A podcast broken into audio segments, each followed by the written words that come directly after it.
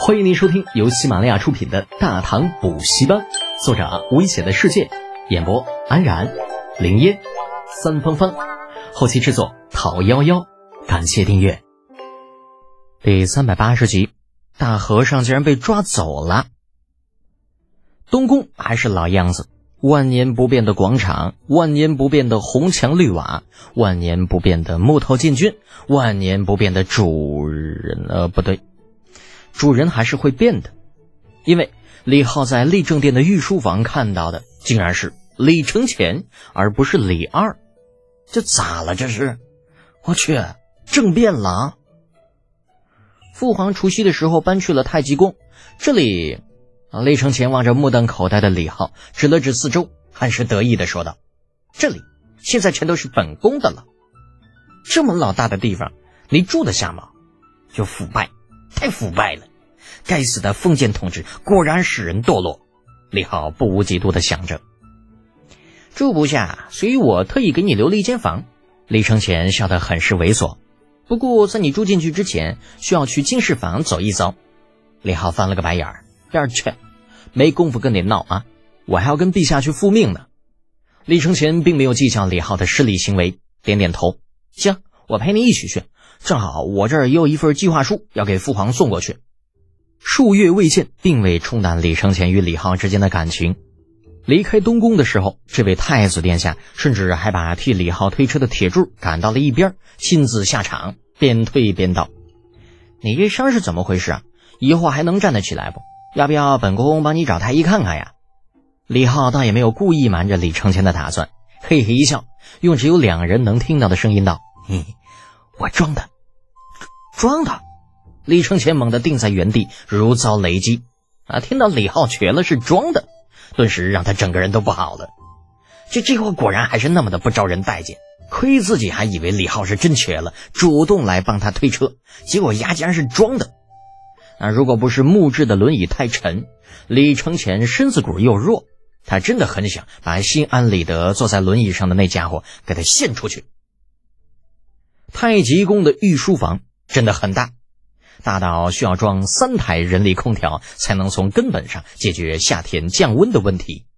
这是李浩对皇帝新家最直观的印象。抛开这些，皇帝陛下的心情似乎也很不错，估计是自己离开漠北之后，那边又有什么好消息传回来了。李浩打量李二的时候，虎踞龙盘坐在书案后的李二也在看着他。那隔了好一会儿，才半开玩笑的说道：“这是朕的万人敌回来了。来来来，跟朕说说，力敌千军的感觉如何？”李浩惭愧的低下头：“陛下，您就别拿臣开玩笑了。就臣这点本事，您又不是不知道。”力敌千军，那是苏烈和席君买、铁柱他们的事儿臣最多也就在后边喊喊口号。秋，你小子还知道不好意思啊？啊，难得。李二倒也是个君子，知道杀人不过头点地的道理，又损了李浩一句，才转头看了看李承乾。太子，朕交给你的事情处理完了。是的，父皇。李承乾老老实实的回答着。同时，身后随行的太监小肠子也是恭恭敬敬的上前，将厚厚的奏书放到李二的案头。嗯，李二淡淡的扫了他一眼，并未翻看，只有对李浩说道：“说说吧，今后你有什么打算？”李浩犹豫了一下，最后决定还是实话实说：“陛下若是无甚大事，臣打算先休养一段时间。”李二微微一愣，诧异的看向李浩：“这不对呀，这不是他的性格。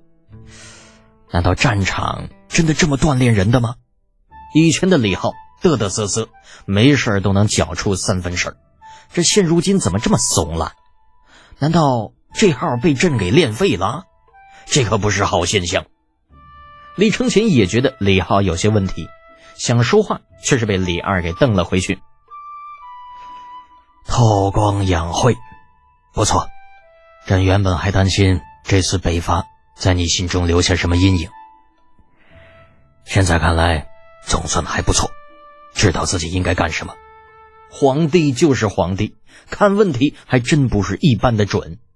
李浩心中苦笑，躬身答道：“谢陛下体谅，臣谢陛下皇恩。”先别着急谢朕，朕还没有答应你呢。没答应？你没答应，说的那么开心干什么？差点闪到老腰的李浩，眨着无辜的眼睛看着李二，可怜弱小又无助。满足了自己恶趣味的李二笑得很开心，敲了敲桌上厚厚的一堆奏书。你可是这次北伐的大功臣呐！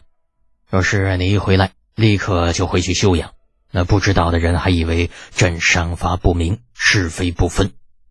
你可担得起这个责任？呃，不至于吧？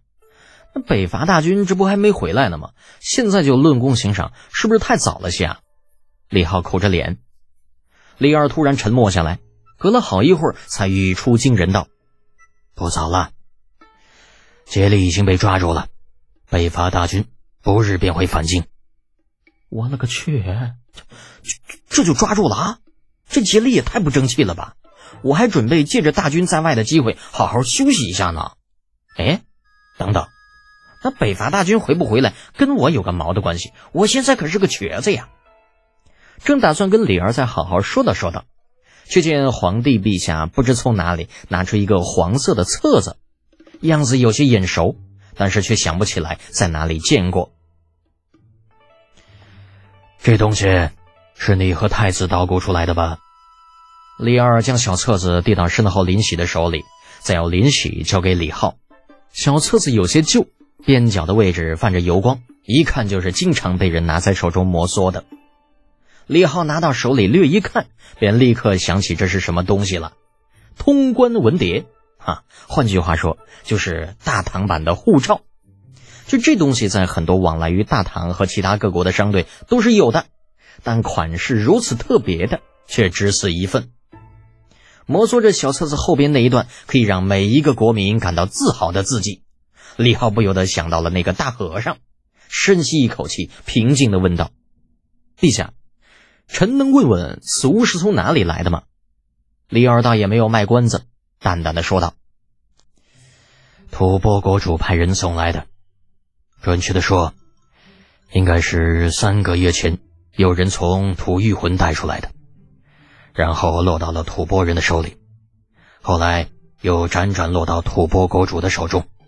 啊，这一圈绕的，李浩反应了半天才弄明白。”感情那倒霉大和尚才刚刚走出国门不久，就被吐谷浑人给抓走了。哎呀，这可怜的，也不知道现在还活着没有。哎，这不是那个叫玄奘的和尚的东西吗？李承前不知道什么时候来到李浩身边，看清楚了小册子后面的字迹，立刻叫了起来：“那和尚出关都快两年了吧？怎么通关文牒会落在吐谷浑人手中呢？”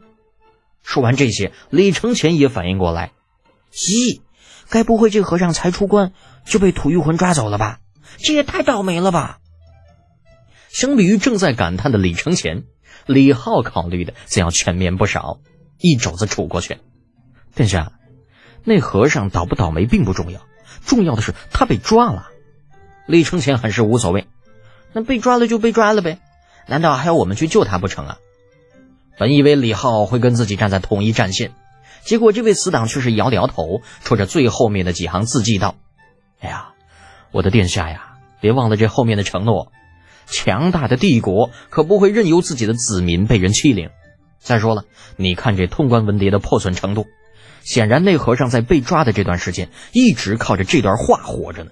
若是我们置若罔闻，怕是要寒了这天下百姓的心呐！”啊！李承前反应了一会儿，一甩袖子，懊恼道：“哼！”我就知道，你当初弄上这么一句话，一定没好事。你看看，现在应验了吧？